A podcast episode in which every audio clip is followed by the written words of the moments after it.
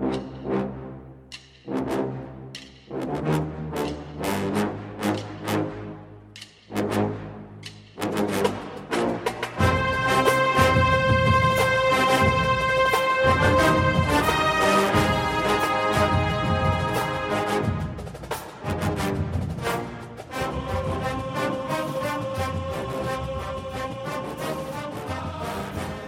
Good morning, Bucknutters. Welcome to the Bucknuts Morning Five here on Friday, March 8th, 2019. I am Dave Biddle. Very happy joined by Jonah Booker for his usual Friday visit.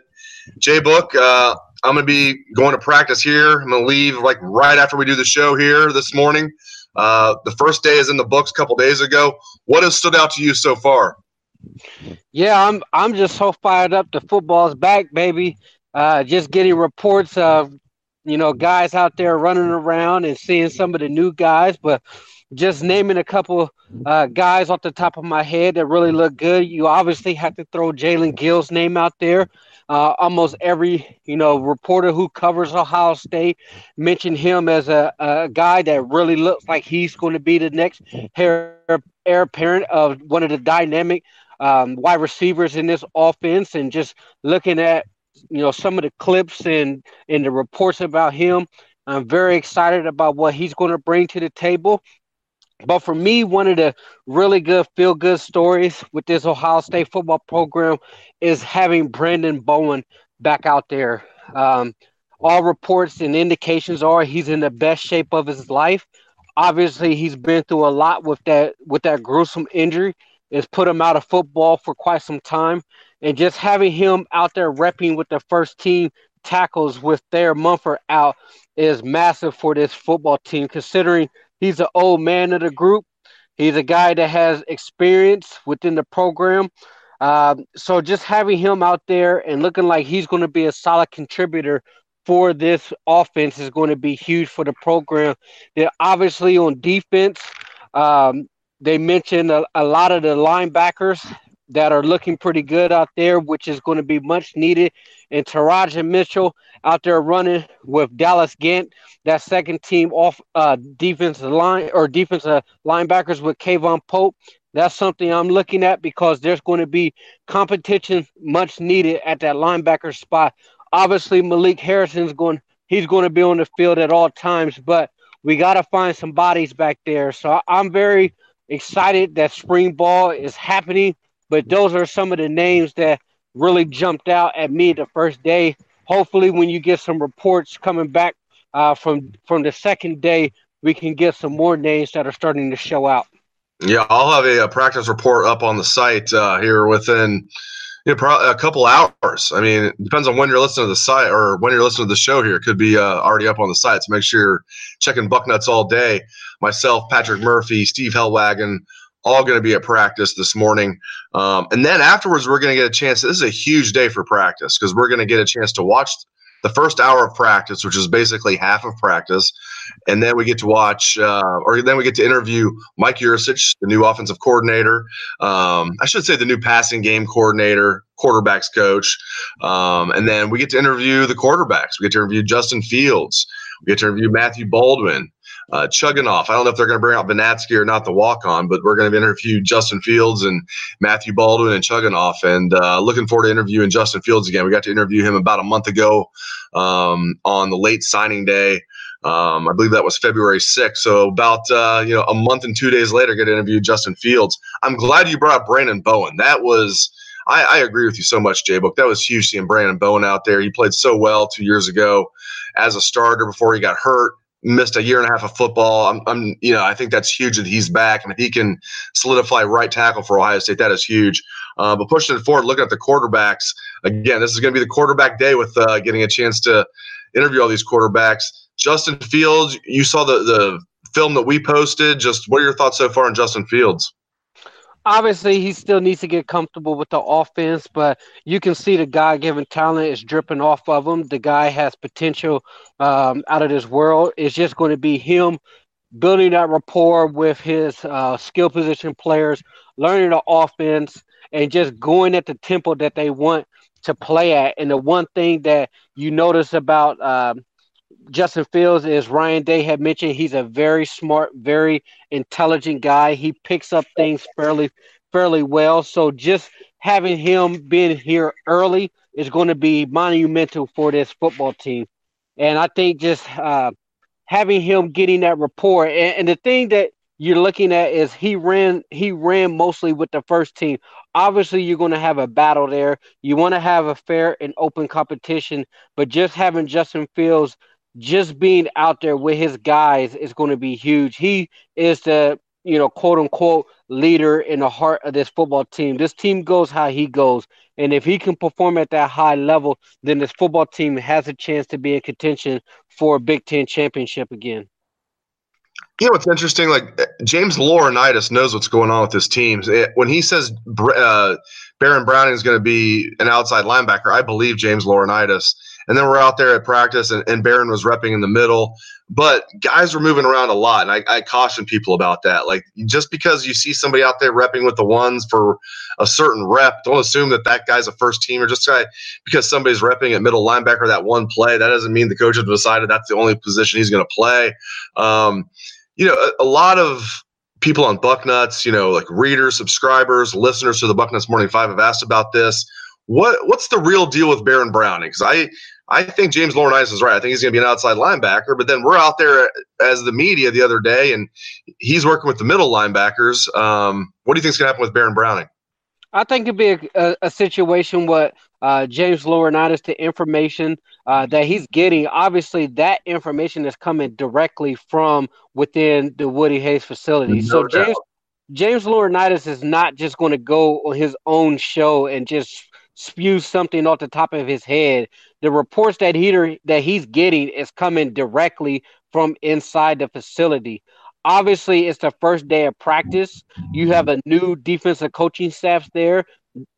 Baron Browning got reps at the Mike linebacker during the season. They want to get a look at him to see what he's going to do. Um, Greg Mattison has already said that they're going to have multiple looks when it comes to their defense, and especially at the linebacker position. You could see a situation where you have two mics uh, out there on the field at the same time. And with them having um, the hybrid position with the safety slash linebacker position on the field, they're going to try to miss, miss and match their their right personnel depending on what team that they're going to face. So I would not um, take too much into it with Baron Browning repping at the mic because tomorrow you can see him at the outside linebacker position. You can see him at the hybrid position.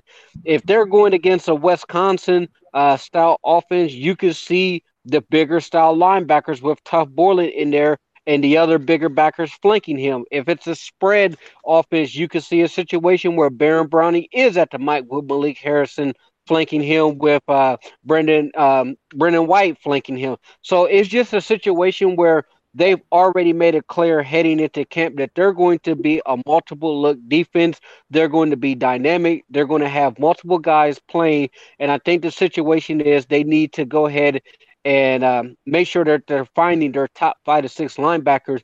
The one thing I would caution that is please do not take reps from Teradja Mitchell. I think he is a potential star in the making, and he's already running with the twos. But I would not mind seeing him getting as many reps as possible. Get his confidence up, uh, teach him the ropes as far as learning that defense. Obviously, James Laurinaitis uh, felt that from his sources that Tuf Borland should not have been, even been playing last year coming off that injury. It was way too fresh. So my question is is are we going to see a better Tuf Borland this year because he did not play at the potential that he obviously obviously should have. So I think right now you have, you know, highly four and five star guys in that linebacker room. They want to see what they can find as the best fit. Um, but I would caution, as you mentioned, it's the first day. Let's see how things actually play out once we get into fall camp. Yeah, I, I love Teradja Mitchell too. And I love anything we can get from Little Animal, James Laurinaitis. Little Animal doesn't really do him justice anymore. I know it's obviously because his dad is the animal and he's Little Animal, but uh, man, um, yeah, anything he says, I, I basically take as gospel. And um, yeah, Teradja Mitchell, he he looks like a beast out there. I can't wait to see him out there again today. Uh, before I let you go, so Brendon White has his breakout season last year. You know, we wait like nine games, takes Jordan Fuller getting ejected for Brendon White to finally get a chance. He gets like 13 tackles and a half of football against Nebraska. Rose Bowl MVP looks like he's going to be another, you know, the next star safety at Ohio State. Um, and now, you know, he's repping with the linebackers. I know it's because they're going to use kind of more of a hybrid linebacker, you know, what they call the Viper at Michigan with Peppers and with Hudson. Who, Hudson's still at Michigan. Um, but Hudson's like 220 pounds. I know Peppers. Peppers was kind of a different guy, even though I've always thought he was overrated. I mean, he was always better in the box than he was in coverage. Um, but Brendon White, I kind of liked him at strong safety. I guess it really doesn't matter. I mean, if he's going to be kind of a hybrid, it really doesn't matter. Just your thoughts on on Brendon White and Jahsen Wint repping with uh, the linebackers the other day. I I love it because I think it's going to provide an opportunity for Brendan White to really put his name on the map. I mean, it, even though Jabril Peppers was highly overrated, he still flashed at times in that Viper position. And with the talent and the athleticism that White brings to the table, he's going to have a potential to make a lot of plays.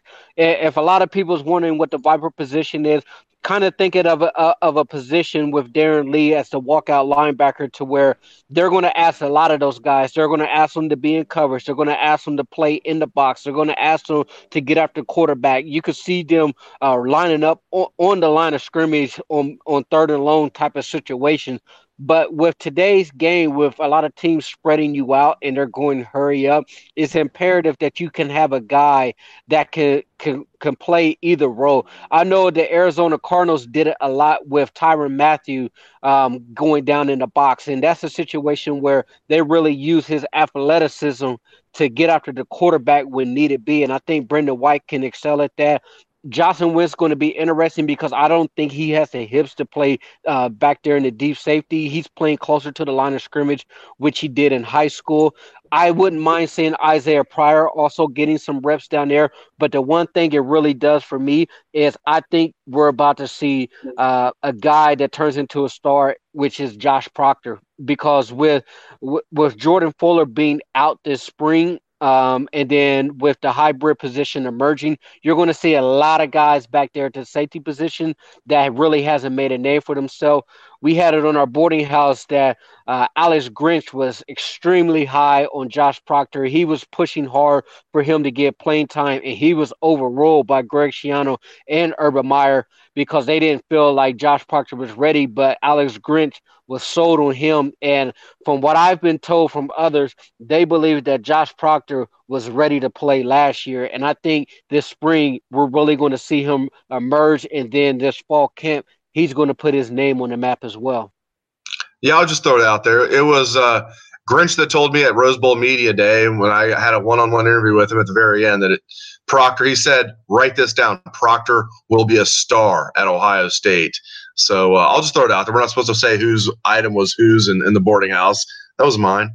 Um, so hopefully uh, Alex Grinch was, is right. If he's if he's wrong, we can say, well, you know, now he's he's elsewhere. He's in Oklahoma, so it's it's his fault for saying that. No, but Proctor out there, Jay Book was looking really good the other day. He had a really good pass breakup. He's active, and with Brendon White now moving to linebacker, I can see the starting safeties very easily beating being Jordan Fuller. Obviously, Jordan Fuller is going to be one. Uh, but I can see the starting safety beating Jordan Fuller and Josh Proctor. Yeah, I, I agree. I'm going to be very um, interested to see how they actually allow this to play out because um, are they going to do a, a two deep safety? They could have some looks where Jordan Fuller is the, the middle field safety there where they're crowding the box. So it's going to be a type of defense to where we could see multiple, multiple looks here. Um, my I would caution is please do not overload these kids. We we saw it um, last year with Greg Schiano. It was paralysis by analysis. Guys were thinking way too much and not reacting fast enough. Um, they say that this defense is going to be simplified to where they want guys to be flying from A to B as fast as possible and just getting to the football.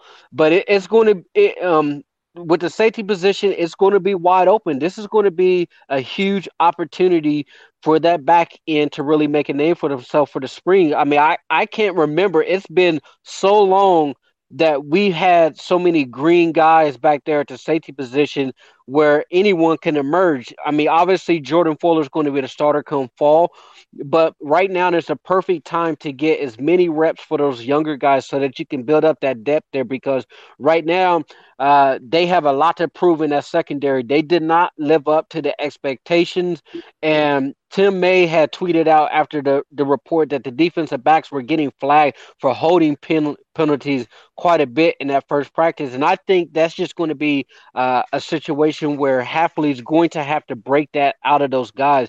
There was a lot of bad coaching uh, with the defensive coaches last year when it comes to technique and holding penalties and not finding the football, not getting your head around. So Hafley coaching the entire secondary, secondary, he has a lot on his plate. But the main thing is before you can really teach a proper scheme, you have to get the basic fundamentals down and just breaking those guys of their bad habits that they had from last year is going to be priority number one. Great insights as always from Jonah Booker here on Friday. Thank you very much, J Book. Very much appreciate it. And thank you to our listeners out there for tuning in the show. Appreciate that as well. Hope everyone has a great day and a great weekend. Let's try the Buckeye swag, best damn band in the land.